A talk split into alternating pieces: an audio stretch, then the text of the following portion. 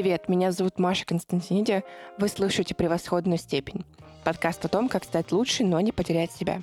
Этот подкаст для вас делает команда «Это разве продакшн» совместно с Geekbrains, образовательной экосистемой, в которой вы можете получить все для успешного профессионального будущего.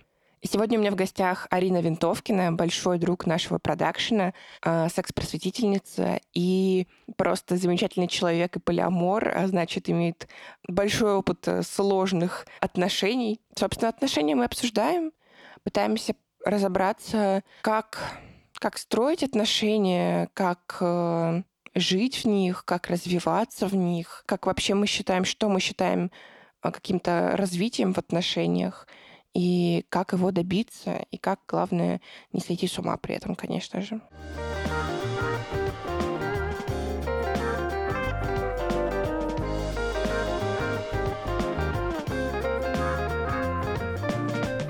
Арина, привет. Давно не виделись.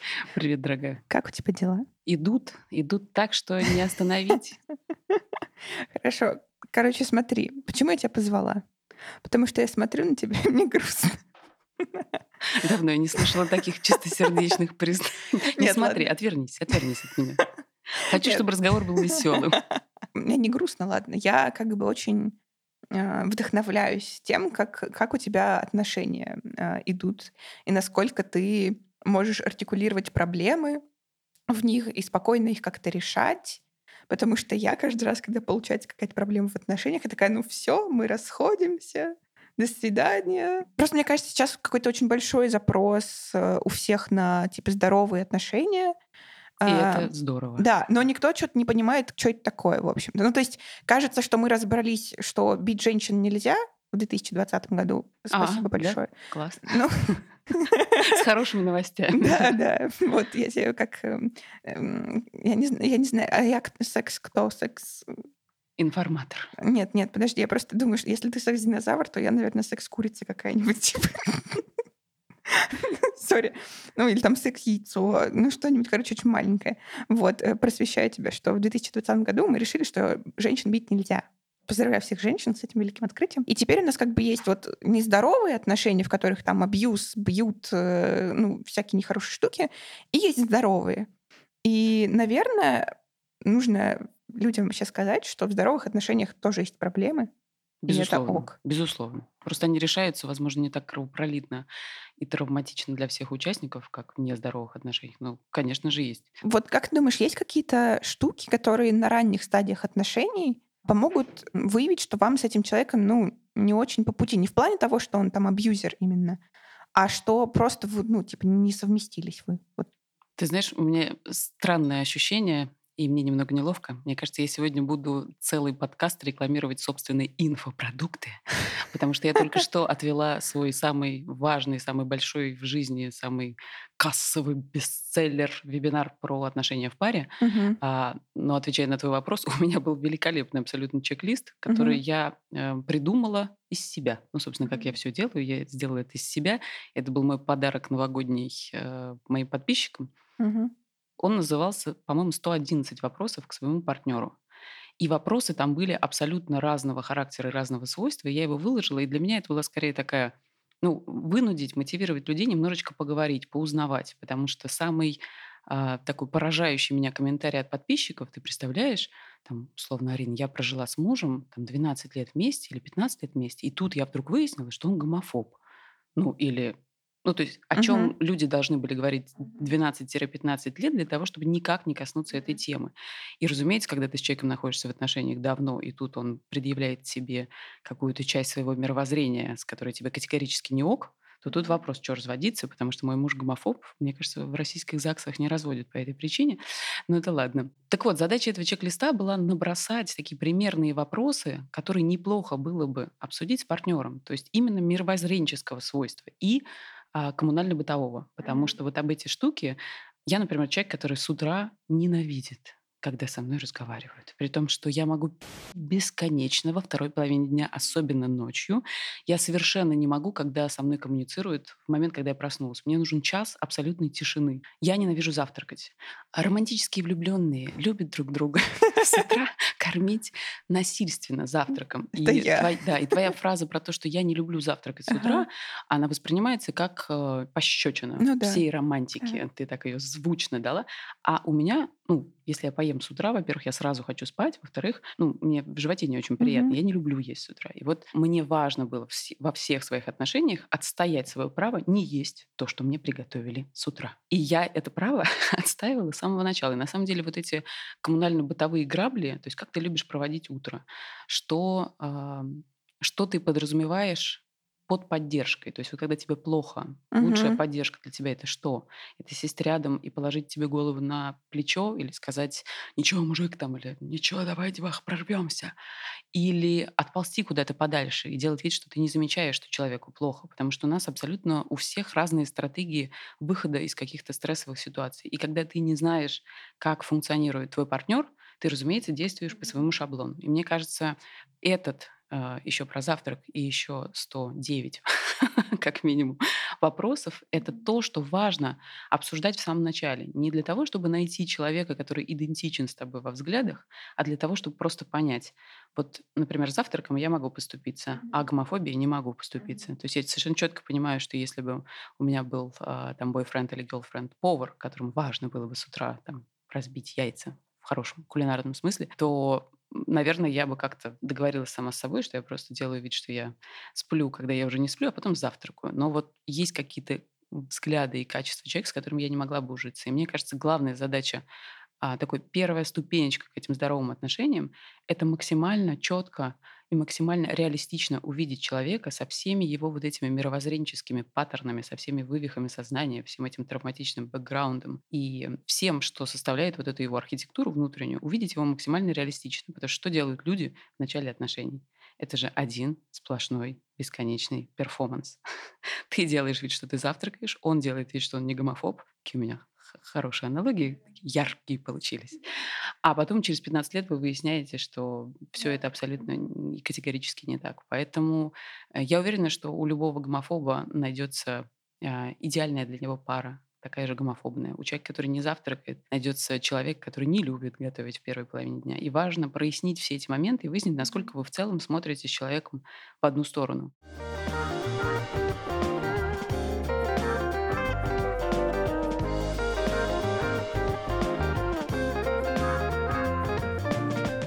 Я не очень верю в неразговорчивых людей, то есть вот как-то фатально неразговорчивых. Да, да. Вопрос в том, о чем человеку интересно говорить. Угу. То есть здесь ты отвечаешь односложно, но когда ты находишь какой-то, нащупываешь его личный интерес, то тут э, не заткнуть, можно успеть выспаться, пока человек говорит. Как ты думаешь, сколько условных целей, каких-то желаний должны ну, совпадать у вас? Что должно совпадать вот типа железно прям?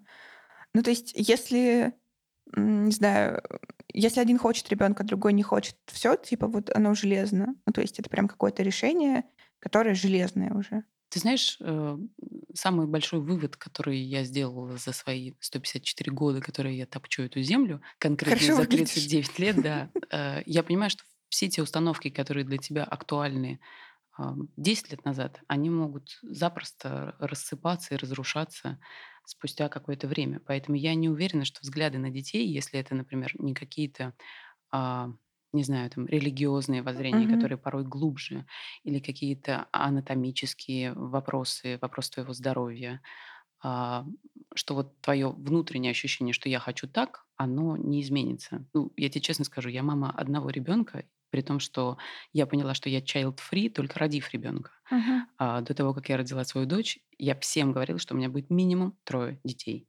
Мне кажется, если бы меня в этот момент засняли на видео, и сейчас бы мне его показали, я бы гоготала несколько часов подряд, потому что а, очень многое ты очень про многое ты теоретизируешь. Мне кажется, что момент, в котором важно совпадать, а, это момент осознания важности разговоров. То есть это единственная лопаточка, которую можно выкопать так сказать, могилу для ваших отношений. А, нет, это единственный вообще инструмент, которым отношения можно гармонизировать. Мгм. Потому что если человек не видит в этом смысла, считает, что здесь природа возьмет самой, сам, сама собой, как, как там говорится, это природа возьмет свое. Свое, Вот, да. вот, да. Что вот здесь природа возьмет свое, а вот здесь э, это очевидно, а вот здесь каждая нормальная женщина знает, и каждый Мгм. нормальный мужчина понимает. Вот с таким человеком невозможно договориться, потому что сначала его нужно выцарапать, э, вытащить из этого яйца предубеждений, и потом уже говорить. И мне кажется, это единственная важная точка, в которой важно совпадать, что ты осознаешь, что это самый крутой ресурс для гармонизации отношений, и человек это осознает. Потому что как заставить человека говорить, как разговорить его, как, Мгм. э, не знаю, донести до него, какая мощь за этим стоит, ну, на это могут уйти годы, и в течение этих лет ты будешь мало того, что очень одиноким человеком, так и, скорее всего, отношения тебя не очень будут устраивать. Нужно, наверное, сделать ремарку, что мы сейчас вообще про любые форматы отношений говорим. Мне кажется, как только звучит мое имя, Ну, все сразу мало подразумевают ли. любые Ну, форматы мало ли, отношений. вдруг кто-нибудь не в курсе, поэтому э, вообще не... Ну, то есть это прям... В целом этот выпуск мог быть просто про любые отношения, про человеческие, типа и про дружеские в том А на числе. самом деле он про что? Самое время рассказать мне. Ну, про романтические отношения. Э, Вот. А я в смысле прям глобальном. Потому что, в общем-то, типа, одни и те же проблемы э, во многих отношениях всплывают, и в дружеских, и в каких-то рабочих. э, Вот. Но мы сейчас говорим про романтические, но про любые романтические. Вообще есть какое-то еще такое желание, особенно когда ты ну, уже в каких-то более длительных отношениях, чтобы вы куда-то как бы двигались как пара а куда не очень понятно. Ну, то есть есть вот эта заданная траектория из э, встретились, повстречались, э, начали жить вместе, купили квартиру, завели ребенка, там поженились, ла-ла-ла. Ну, Это в каком-то другом порядке, наверное, нужно было все происходить. Ну ладно. А, вот. А если ты как бы не хочешь сейчас жениться, но вы уже живете вместе, и у тебя еще как бы лет 5-7, и ты начинаешь чувствовать, что у тебя стагнация. Ну, то есть ты типа ничего не происходит. А что должно происходить, тоже непонятно. Ну, это к вопросу о том, что неплохо было бы выкорчевать у себя или как-то удобрить в голове вот этот миф про то, что что такое свадьба? Вот люди зачем женятся? Ну, то есть хочется праздника. Да. Ну, надо разобрать для себя, что такое для тебя свадьба. Мгм. То есть вопрос, если тебе нужны какие-то юридические гарантии и подпорки, то есть, условно, ты хочешь, чтобы тебе твой партнер сделал корпоративную медицинскую страховку, а пока ты ему не жена, он тебе этого сделать не может. да. Это абсолютно нормальный запрос. И если ты будешь делать вид при этом, что просто ты такая романтическая и хочешь свадьбы, потому что, там, не знаю, Кейт и Лео или какие-то другие ро- романтические фильмы, а на самом деле у тебя есть ряд незакрытых юридических или финансовых Мгм. вопросов. Это важно преподносить именно так. А если это про праздник, то мы, понятное дело, что мой личный опыт — это никоим образом не то, к чему стоит стремиться, но мы с мужем поженились, потому что мы хотели... Я хотела побегать по пляжу в белом платье. Ну вот, была у меня такая картинка. Ну вот, мне хотелось этого. Я понимала, что пока я этот гештальт не закрою, наверное, я а, не перейду на черное. А, И когда мы с ним обсуждали вероятность того, что мы поженимся и как это может быть, мы очень быстро, буквально в первые 20 минут разговора, поняли, что стандартное а, обсуждение свадьбы с гостями, стол, горячая, вот это вот вся унылая, она нас обоих настолько удручает, и в тот момент мы сказали друг другу, так, стоп, а на самом деле, как бы тебе хотелось? Я Мгм. говорю, единственное мое пожелание, я хочу вот так. Он говорит, ну ты понимаешь, что мы будем вдвоем? Я говорю, это идеальный вариант.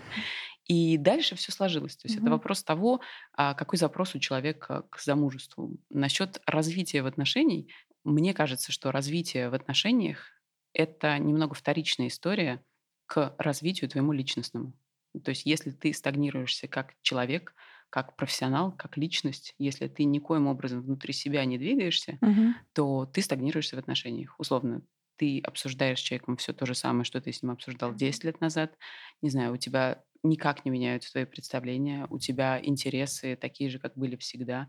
То есть для меня развитие в отношениях — это побочный эффект того, что ты развиваешься как личность, как Мгм. профессионал, как, как человек. Ты идешь в терапию, у тебя грозди инсайтов, не знаю, каждую среду в 12 утра, и, разумеется, ты все это приносишь в отношения и удобряешь эти отношения той новой информацией, которая у тебя появилась о себе самом же. Мгм.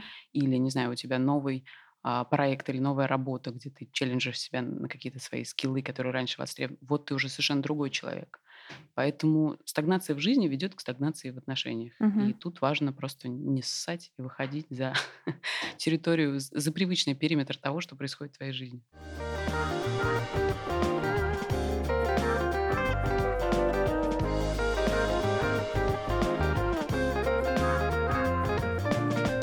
Единственная моя как бы идея это вы начинаете больше зарабатывать и ходите в более дорогие рестораны. И все. Ну, то есть вот и все. Это вся моя траектория развития в отношениях. На самом деле, я тоже не очень понимаю, это какая-то немножко выдуманная такая фантомная штука.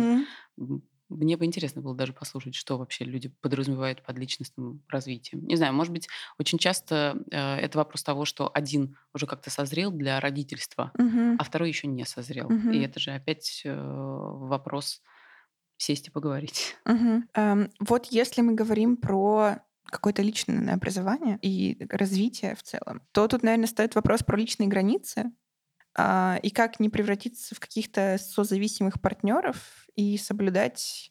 Есть work-life balance, есть типа partner-me balance. Я не знаю, есть ли такой, но я его придумала. Красиво сказала. А, Вот. И Если у тебя, например, все супер, у тебя год, когда ты там, или полгода, когда у тебя там супер подъем, отличное настроение, много какой-то м, социальной активности, и на работе все классно, и как бы ты чувствуешь, что у тебя типа вверх-вверх-вверх, а партнер в это время у тебя, ну, или там просто на том же уровне, или ты чувствуешь, что он вообще типа вниз падает, ну, по его какому-то, не то, что он там, не знаю, пьет или там еще какие-то совсем такие вещи, а в смысле ему просто плохо, у него какой-то, ну, проблемный период. Ну, типа, у всех так бывает. Это какое-то норм состояние. Но мне кажется, ну, как бы начинает казаться, что ты как бы все время ему в лицо своими успехами кидаешь такое, типа... Но это про... Это все в терапию берется, в мешочек складывается и несется в кабинет терапевта. Потому что а, вот эта установка на то, что ты для человека, не знаю, главный аниматор его жизни, Мгм. и ты ответственна за то, что происходит у него в эмоциональном фоне, потому что вот он твой партнер, если ему грустно, то ты тот самый человек, который должна его веселить, должна его вытаскивать из этой депрессии. А, Это к вопросу о том, что одни из самых популярных грабель, которые, мне кажется, каждый из нас получил по лбу, это когда ты берешь на себя ответственность за то, что чувствует другой человек. Мгм. Мол, вот если бы я, не знаю, как-то по-другому преподносила свои успехи или придумала ему какой-нибудь офигенный стартап. О, он- да. а, ну, комплекс Бога, прекрасно. Неплохо поковырять Я в, э- в эту сторону. да. Я так знаю, но меня все устраивает в этом моменте, если честно. Вопрос, насколько это вызывает эм, проблемы в коммуникации. То есть э- это такой немножко патовый сценарий, когда один считает, что его успех, какая-то социальная востребованность не настолько заслужена им, ну, типа, перепало, вот, Мгм. сейчас пользуюсь моментом, а другой очень ревнует а, к этому успеху и действительно вызывает это у него какую-то такую социальную, финансовую, какую угодно ревность и зависть. Вот такой момент, когда находит коса на камень, это да, и действительно может стать проблемой. Ам, Я совершенно точно помню какой-то этап в моих ранних отношениях. Можно же, да, перебивать умные слова дурацкими историями из жизни. Прекрасно. Ам, Когда мы начали встречаться с человеком, я была начинающим журналистом, который зарабатывал столько, что не хватало на колготки. А спустя три года у меня как-то все хорошо поперло, там меня сделали главным редактором и так далее. А он как работал на том же самом месте, так и продолжил. И почему-то ему показалось, что это унижает его человеческое и Мгм. мужское достоинство. И нам бы с ним до того, как меня карьерно поперло сесть и обсудить вообще. То есть он, у него правда в голове вот эта история про то, что мужчина добытчик. Если бы я тогда, наверное, это наковыряла, и мы как-то это обсудили, или я была повнимательнее, наверное, я бы поняла, что мои карьерные успехи могут вызвать у человека приступ вот этой вот социальной кастрации. Типа, как это? Я не самый, Мгм. самый обеспеченный в нашей семье. А, И это опять же к вопросу о том, как, как неплохо изучить друг друга до того, как в вашей жизни что-то начало происходить. Все, что происходило в моей жизни, и да, это вызывало тогда жуткие конфликты, и мои такие главные абьюзивные отношения, связанные с физическим насилием в отношениях, это были как раз эти самые отношения. Человек просто ну, не выдержал вот такую конкуренцию с человеком, который вообще ты не планировал с ним Мгм, конкурировать. мгм. Вот. И по большому счету это, в том числе и мой недогляд, я не очень понимала, что у человека такая достаточно патриархальная линза, через которую он смотрит на отношения. И мне в этих отношениях не отводится роль человека, который зарабатывает, социально успешен, там, не знаю, Мгм. ходит на встречи чаще, чем он. Вот. А если человек просто лежит на диване и смотрит медитативно в потолок, а это тебя грызет, что ты ничего не делаешь для его увеселения и никак не вытаскиваешь, то надо идти не к человеку, а в терапию. Потому что человек, как правило, в таком состоянии, если ему что-то нужно, он просит, а если не просит, значит, ему нужно, чтобы, ну, как бы перестали вокруг него эти танцы с бубнами угу. устраивать. Ну, просто смотри, с одной стороны, понятно, что если тебя не просят, типа, не лезь. С другой стороны, когда человек лежит на диване э, неделями, месяцами, ну, и там существует в каком-то очень э, таком режиме, типа встал, поел, поработал, лег спать, а тебе же, типа, второму человеку тяжело всегда в отношениях становится. Ну, то есть ты там хочешь что, другое. А, Вопрос, как ты предлагаешь, что ты предлагаешь и с чем ты встречаешься. То есть если человек действительно, не знаю, у него нет своих собственных идей, то вопрос, в том, как ты заносишь идею. Если ты ее заносишь из серии «вот сейчас я предложила, а следующая идея должна быть твоя». Ну, то есть такие бартерные, да. прекрасные отношения. Тогда, разумеется, человек чувствует на себе давление, человек чувствует, что, блин, если он ничего в следующий раз не предложит. Ну, то есть он чувствует себя просто очень несчастным. Вопрос, знаешь, как есть такая прекрасная фраза «делай, что должен, и будь, что будет». Угу. Вот ты хочешь предложить что-то, куда-то вместе сходить, да похрену, что последние 20 идей были твоими. Предлагай, у тебя сейчас больше ресурсов, у тебя больше, не знаю, более широкий широкий круг общения. Ты посмотрел 10 новых фильмов, а он один. Ну, нет же такого, что ты будешь молчать про просмотренные 9, правильно? Здесь важность видеть перед собой человека а, не как функцию, то, что вот угу. человек сейчас лежит, поэтому он сейчас лежащий человек, или человек сейчас э, подпирает ладонью щеку, вот он сейчас угрюмый человек, а человек таким, какой он есть. Суть в том, чтобы не воспринимать его состояние как черту личности, если это просто состояние. Соответственно, не тянуть на себя ответственность а, за то, что с ним происходит. Можешь порадовать? Порадуй. Можешь оставить в покое? Оставь в покое. Ну, вот это хороший вопрос. Ну, то есть э, да, допустим, там э, просто тяжелый период, но сколько он может длиться? Есть ли у меня ресурс? Хочется гарантии, да? Хочется гарантии. Ну, хочется чего-то. Конечно, всем, на самом деле, э, самая большая ловушка в Извините, это просто подкаст, в котором я типа зову людей, которые могут мне чем-то помочь в жизни. Я не уверена, что я тебе помогаю. Мне кажется, я тебя сейчас методично вгоняю в депрессию. Да нет. Людям очень тяжело примириться с мыслью, что ни в жизни, ни в отношениях нет никакой предопределенности. И то, что человек тебе был интересен, когда вы познакомились, он не станет э, в социальном смысле унылым говном спустя 15 лет. Угу. И то же самое, по большому счету, мы можем отнести и к себе. Угу. Какой ты будешь после того, как ты родишь ребенка? Какой ты будешь, когда тебе исполнится, не знаю, полтинник? Я э, совершенно себе по-другому представляла условно свою родительскую роль то есть до того, как я родила ребенка, мне казалось, что я буду классной мамой, которая ходит в слинге по парку Горького, продолжает встречаться с друзьями. И в, первую, в первый месяц того, как я родила дочь, я поняла, что моя дочь из тех детей были определенные физиологические особенности там, развития тазобедренных суставов. Она, блядь, не сидит в слинге. И mm-hmm. вся моя идеальная картинка о том, как клевая мама Арина берет свою клевую дочь mm-hmm. в клевый слинг и идет в парк Горького, она в пух и прах разлетелась в первый же месяц моего материнства. И ну, это был вопрос э, к тому, окей, этот сценарий не вышел. Посмотрим, какие у нас есть тузы в рукаве угу. и в каких еще амплуа я себя комфортно чувствую.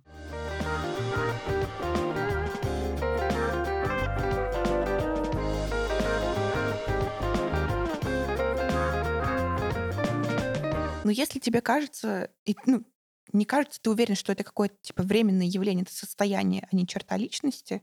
Это же ок, наверное, попытаться что-то сделать. Тем этим. более не ок к нему приставать, Блин. если это что-то временное. Если ты понимаешь, что у человека на лбу прыщ, и ты понимаешь, что через неделю этого прыща не будет, станешь ты ему разворачивать пол лица просто, чтобы не видеть его, блядь, сейчас. Ну, да. нет, конечно, понимаешь? Ну. Потом ты будешь смотреть на этот шрам несколько месяцев. Ну, ну, тебе же хочется как-то помочь. Ты же не просто типа лезешь, потому что вот. Ты спрашиваешь. Ты ну, спрашиваешь. У тебя сейчас, не знаю, нет ресурса, угу. нет идей. В чем тебе сейчас комфортно? Угу. Как тебе хорошо? Ты хочешь больше молчать или больше говорить? Ты хочешь, чтобы я что-то попредлагала? У меня куча идей. Ты хочешь, чтобы я ничего не предлагала и не дразнила тебя условно тем, что тебе сейчас не по ресурсу? Окей, я тоже так могу. Ну, то есть просто человеку обозначить, что тебе а, волнительно его состояние, угу. ты не знаешь, какую тебе точку занять относительно него, человека-спасителя, человека, мы делаем вид, что ничего не происходит, просто поделиться тем, что тебе тревожно, вот в той точке, в которой вы сейчас оказались. И попробовать вместе с человеком, то есть наверняка у него не будет готового ответа. Вот он сидел, молчал и ждал, пока ты спросишь. А вместе с человеком посоображать. Ну, давай попробуем, не знаю, выйти куда-то, развеяться. А потом обсудить, как тебе было. Блин, мне вообще сейчас это не в масть. Ну, хорошо. Окей, следующий вариант. А как тебе насчет этого? А если я начну куда-то ходить, как ты себя будешь чувствовать? То есть попробовать по одному разу э, перебрать все варианты вашего взаимодействия с последующей рефлексией. Мгм. Ну, то есть это как, знаешь, как люди э, двигаются, когда они экологично двигаются к открытым отношениям, они не сразу договариваются, а давай у нас будет открытые отношения, а давай. И на следующий день оргия с привлечением 80 человек. А, нет, люди могут договориться об одном, а потом оказаться в совершенно другой ситуации. Поэтому важно маленькими-маленькими шажочками в направлении, которое вам кажется верным. Ключевое слово «кажется». Блин, а, мне кажется, может быть, я одна такая, но в какой-то момент ты начинаешь из-за того, что ты винишь себя в состоянии человека, ты начинаешь ему претензии предъявлять за то, Безусловно. что он такой. Это прекрасно. Это самое, когда ты сам собой недоволен, ты самый поганый Да. партнер своему партнеру. Поэтому есть такое прекрасное правило, которое звучит сначала кислородную маску на, На себя. себя. Ты делаешь все для того, чтобы тебе было хорошо. Если тебе нужно выспаться и спать 12 часов, ты спишь 12 часов, потому что после этих 12 часов ты гораздо более лучший партнер своим окружающим, чем если ты не выспался, но исполнил социальный ритуал. Мы все встаем вместе в 8 утра и идем на зарядку. Я, мне кажется, я бы уже тысячу раз как развелась, если бы кто-то от меня требовал, чтобы я соответствовала некому общему регламенту Мгм. а, и не позволял мне или мешал, или как-то саботировал мою попытку сделать хорошо самой себе. Поэтому а, в случае с виной очень неплохо сделать себя чуточку более счастливым человеком, чем ты есть на данном месте. Просто перевести вот этот фокус внимания, я спасаю его или там ее, с я спасаю себя. Что-то что какой-то я странный, дерганный, нервный, с претензиями. Что у меня не так? Где у меня? Где у меня сейчас пусто? И понаполнять себя. Счастливые люди очень хорошие партнеры. Им абсолютно все окей. И в смысле чужого тунеядства, и в смысле, там, не знаю, какого-то адского карьеризма, потому что тебя в себе все устраивает, и ты не переносишь свои недовольства собой на другого человека. Если я тот человек, который начал бегать, э, ест протеин и вот это все, и мне кажется, что было бы типа прикольно вместе что-то делать, но кажется, что я не могу заставлять человека. что-то Тебе не кажется, не можешь. Прости за дидактику, да, да, да. Вообще да, да. ничего нельзя сделать. Ну, я же могу как-то, не знаю, сказать, ну давай мы хоть раз побегаем, не понравится. Типа не будешь бегать со мной. А, да, главное говорить это не с такой интонацией, что я бедный несчастный котик. Если ты меня, если ты откажешься со мной бегать, ты разобьешь мне сердце, и наши отношения пойдут по в ближайший год. А еще меня изнасилуют, убьют. Да, да, да, пока я буду Пока- бегать одна. Да, в парке в 6 утра. Хочется здесь э, рекламную вк- включение насчет беговых дорожек. Сколько отношений спасли беговые дорожки? Это так скучно бегать по беговой Под дорожке. сериал самое то. Нет? Нет. Мне нравится в парке. Типа там так... А я боюсь собак, поэтому я бы там, никогда не там могла наоборот бегать. собачки просто. Понимаешь, да, с Да. какими сложностями мы с тобой столкнулись, если бы мы были партнерами. То есть нам... Я бы все вытерпела Я от тебя, Арин. Черт. Вырубай микрофон. Саш, не слушай этот выпуск, пожалуйста. Дорогие, не слушайте, пожалуйста. Это была импровизация. Смотри, э, самое... По большому счету, все твои вопросы, которые ты мне задаешь, они укладываются в представление о том, что любовь — это что-то, что делает из вас двоих нечто третье. Ну, то есть был Мгм. один человек, Мгм. второй человек со своими интересами, со своими привычками, и вот случилась любовь, и вы стали каким-то существом Мгм. одним. И невозможно представить, что одна часть, правая часть этого существа идет бежать, а вторая лежит на диване, потому что его просто порвет. Это прекрасный миф о любви, о романтической любви, который у всех нас есть. И это то, обо что мы стукаемся лбами регулярно. Вопрос в том, что партнерство, партнерство — это система взаимодействия. Это не то, что ты чувствуешь к человеку. Это вообще не про то. Это регламент того, как вы друг другу заносите новшества, откатываетесь назад в своих привычках, как вы о чем договариваетесь. Партнерство — это про систему взаимодействия, когда у тебя есть право голоса и у меня есть право голоса. Никто из нас не начальник.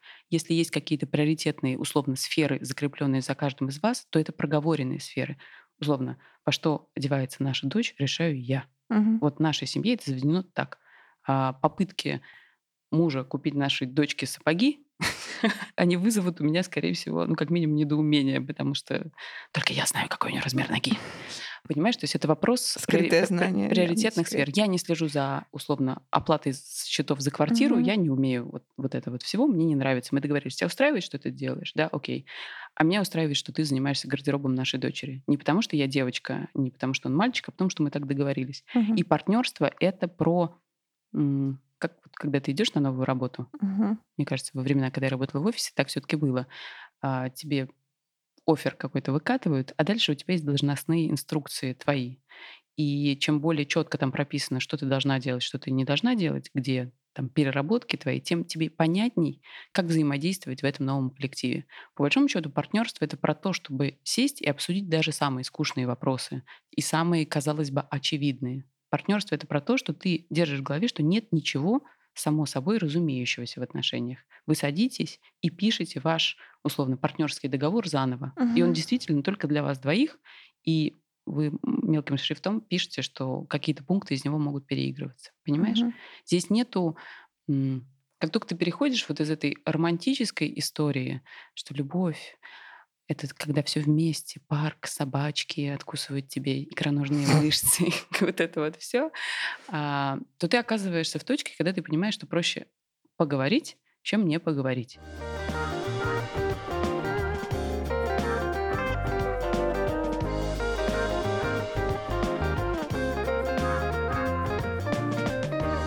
Ой, расстроила ты меня, блин, Арина. Прости. Ничего нельзя, блин, придумать. Так хочется, чтобы я все придумала, и дальше все шло, как я придумала. Мои проблемы я знаю.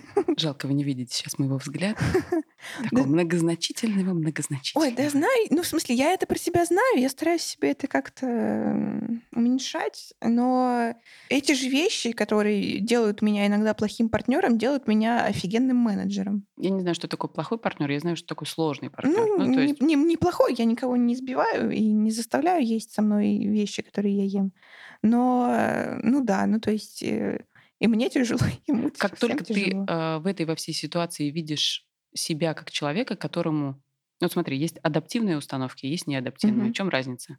А, неадаптивные делают тебя гораздо более несчастным человеком. Как только ты понимаешь, что та истина, за которую ты стоишь, та установка, которая внутри тебя сейчас громко звучит, например, про то, что любить друг друга, это делать 99% вещей вместе. Угу. Ты понимаешь, что а, она таким макаром стукается об реальность, что ты перманентно чувствуешь себя неудовлетворенный, несчастный, а, оставленный или наоборот человеком, который кого-то заставляет что-то делать, ну то есть абьюзером каким-то условно. А, вот ты приходишь к этому выводу, что это значит? Это значит, что эту установку пора делитнуть просто. Ну, то есть заменить ее на другую, более адаптивную. Адаптивная установка делает твою жизнь и жизнь твоего партнера, соответственно, более комфортной и более спокойной. Все.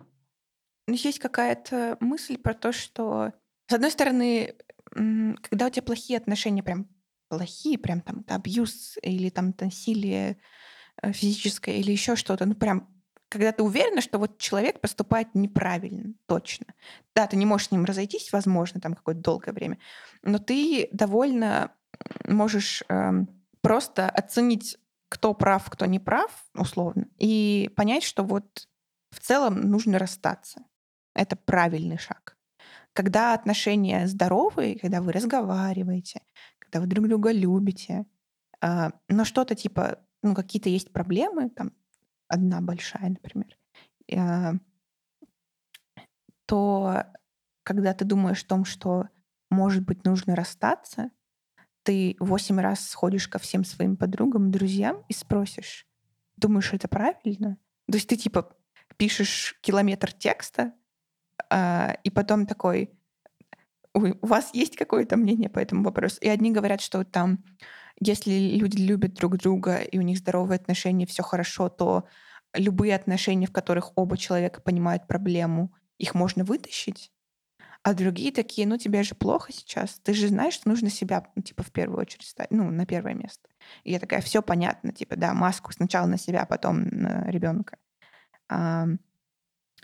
но ты такой, а вдруг я сейчас не буду, ну, то есть я вот брошу это, не буду стараться, а это как бы было вот лучшее, что, что было в моей жизни, и никогда лучше не будет, и я все просрал. Мне ужасно хочется тебя успокоить и как-то поддержать в этом моменте. Я скажу так. а, Последние люди, к которым стоит идти за советом, правильно ли ты решение при- приняла, это друзья. Ты знаешь, я э, хожу даже не столько э, для того, чтобы выслушать совет. Мнение со стороны. Нет, нет, э, чтобы сформировать свою точку зрения. Типа мне, когда восемь человек скажут разное, я наконец пойму, что я хочу. Это знаешь, как, э, не знаю, есть какая-то такая штука с тем, что у тебя вот есть два а, каких-то варианта по жизни чего-то, и ты вроде как оба примерно одинаково хочешь. А, И тебе другой человек говорит, хорошо, тогда вот, ну там, не знаю, у тебя персик, груша, тогда я съем персик. Такой, нет, я хочу Нет, да. персик. А, В этом смысле есть, опять же, прекрасная эта концепция маленьких шажков. Мгм. А, Ты не бумагу рвешь, когда вот одно резкое движение, и она, она разорвалась, и дальше ты уже ее не склеишь или склеишь, и будет по-уродски. Ты, окей, у тебя есть два пути, туда или в противоположную сторону. Ты делаешь маленький шажочек а, в ту сторону, в любую, рандомно, если 50 на 50, и слушаешь, что с тобой происходит. А, Есть вот это ощущение внутренней правоты, даже когда Мгм. происходит какой-то кошмар, просто когда ты стоишь и ничего не делаешь, не пытаешься ни наладить, не пытаешься не выйти отношений, это действительно все со временем только больше запутывается. Мгм. Необходимо просто сделать один маленький шаг в любую сторону и послушать, какой отклик тебе это вызывает. Не знаю, мне кажется, самая прекрасная аналогия это с какими-то рабочими процессами. Мне иногда предлагают проекты, которые по описанию, ну, дичь полная. Мне вообще там ну, делать нечего. Я не знаю, как это... Но я держу в голове, что а, я могу чего-то не понимать. Поэтому я делаю шаг в эту сторону и слушаю, есть ли у меня внутри отклик, есть ли ощущение, что я, ну, как бы, вот здесь что-то, что-то, что ресурсит меня сейчас, понимаешь? Ты можешь понять, что ты делаешь шаг к разрыву, например, предлагаешь человеку, не знаю, взять там двухдневный перерыв, Мгм. и тебе самой так плохо без него. Нету вот этого ощущения успокоения, что, блин, наконец-то ты Мгм. выбралась. Вот тебе ответ. Ну, то есть пока ты не сделаешь хотя бы маленькое движение, боюсь, что вот так умозрительно очень сложно представить, э, какое, какое решение будет правильным. Хорошо, я Я надеюсь, что я тебя сейчас не уговорила ни с кем расстаться. Нет, я, у нас уже был такой момент, когда мы... рас- Ну, то есть мы... Это был какой-то жуткий разговор. Он длился несколько дней. Это, по-моему, самое жуткое, потому что у вас как бы нет времени разговаривать 8 часов в сутки. А, И это, короче, длится несколько дней. И мы в итоге там... этом- Ощущение бэт-трипа такого. Да, уже да, хочется который- выйти из этого. Да, как будто кислоты объелся, и типа лежишь, думаешь, господи, просто, просто отпустите. Вот. Машу тебе рукой из прошлого года. Вот. И а, мы решили расстаться, и как бы там проревели э, вечер, все такое, легли спать. И я утром проснулась, пробежала свои там пять километров, пришла домой такая, не, ни хера. Типа так не должно быть, это какая-то не- неправильная фигня. Вот. И было такое, думаю, а чего я тогда тупила, типа, столько времени? Ладно, теперь Потому что более... кажется, что можно принять это решение головой. Мгм. Ну, как бы вот что ты сядешь, взвесишь, это какое-то математическое уравнение, которое пока у тебя не сходится. И поэтому тебе надо спросить мнение других, потому что какие-то там знаменатели тебе нужно цифры доложить. Нет, это все исключительно на уровне того, ты рядом с человеком счастливее себя ощущаешь, чем без него. То есть я, я за то, чтобы это не теория половинок, что с ним ты чувствуешь себя более каким-то Мгм. полноценным, а что, что тебе с ним комфортнее, чем без него.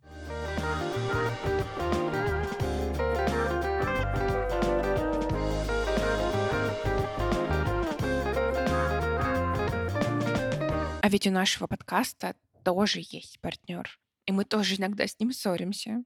Но самое главное, что мы много разговариваем и вместе занимаемся lifelong learning. Это образовательная экосистема Geekbrains. И Geekbrains спрашивает у тебя, Арина, как заниматься образованием и самообразованием, когда у тебя есть партнер, и тебе нужно уделять время на него, как находить э, life, work, э, education, partner balance, э, и как находить время на образование. Это та часть жизни, которую ты никому не можешь делегировать. Никто это не может сделать за тебя. То есть посуду за тебя может помыть посудомоечная машинка. Потому что я женщина, а не посудомойка. Здесь могла Типа бы быть того. реклама за Да. Или что-нибудь. А, то есть вопрос в том, что все, что не касается саморазвития, могут сделать другие люди. Сходить э, Мгм. с твоим партнером в кафе или кино посмотреть, он может сделать это с друзьями. А то, что ты делаешь для себя, ты это либо делаешь, либо не делаешь. Ну, то есть я совершенно четко понимаю, что это в какой-то момент ты осознаешь это и понимаешь, что это твой главный приоритет. Это то, что даже голову тебе твой партнер может помыть, не знаю. Но без тебя он не может это сделать, кстати, если что. Я бы с удовольствием так делал.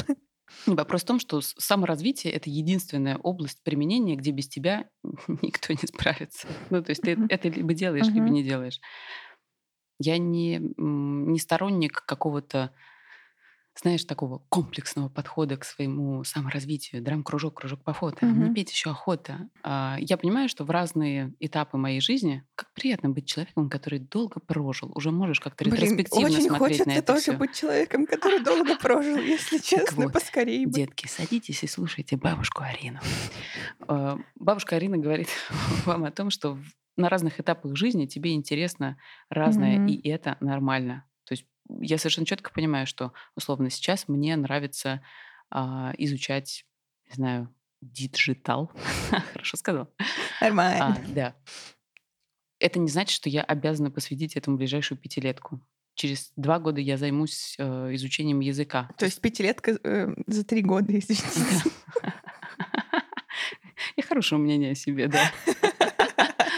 Вопрос, что ты смотришь, знаешь, как мы э, с дочерью договариваемся. Она сейчас пойдет во второй класс, и когда мне нужно ей придумать занятия факультативные всякие на год, Мгм. мы договариваемся с ней следующим образом, что сначала мы обсуждаем, что бы ей хотелось, чтобы мне хотелось от ее занятий. Дальше она пробует и говорит мне, если это четкое нет, то мы отказываемся от этого. А если да, может быть, ну ничего, пока не поняла, мы это пробуем. И договариваемся с ней о том, что она делает это полгода. Мгм. Только через полгода у нее будет а, ну, ощущение, что она это попробовала. Не просто походила рядом и посмотрела, как другие этим занимаются, а ощутила, вот как ей, не знаю, там на этих танцах, э, в этом кружке как-то там электро чего-то она делала. В общем, очень странное место. Ей понравилось.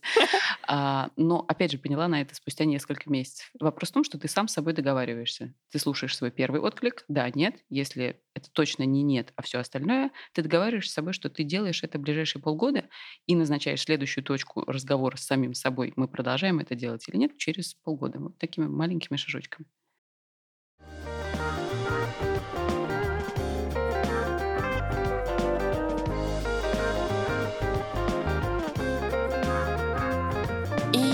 Давайте подведем какой-нибудь э, небольшой итог этого разговора. Я перезаписываю этот кусочек спустя два месяца после записи основной с э, Ариной. Должна сказать, что на меня очень сильно повлиял этот разговор, на мое отношение к моим отношениям. Меня сильно отпустило. Мне казалось, что происходит что-то не то, что ничего никуда не движется, что мы остановились, что я скачу галопом одна, а отношения как бы где-то вот стоят на месте, одни без меня отдельно.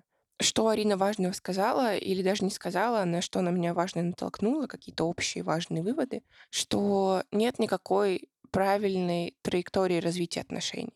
Нужно не насиловать себя, не придумывать ничего. Нет никакого понимания, что вот вы как пара ничего не делаете. Вы никуда не бежите. Там, наверное, вы все равно бежите. Просто вы не сливаетесь в одного человека и не бежите как один человек. Все еще два человека. И иногда кто-то может бежать чуть сзади, уставать. А иногда может кто-то вырываться вперед. Это нормально. И не нужно пытаться затащить э, как бы второго человека в один темп с собой бежать постоянно. Так, так не бывает.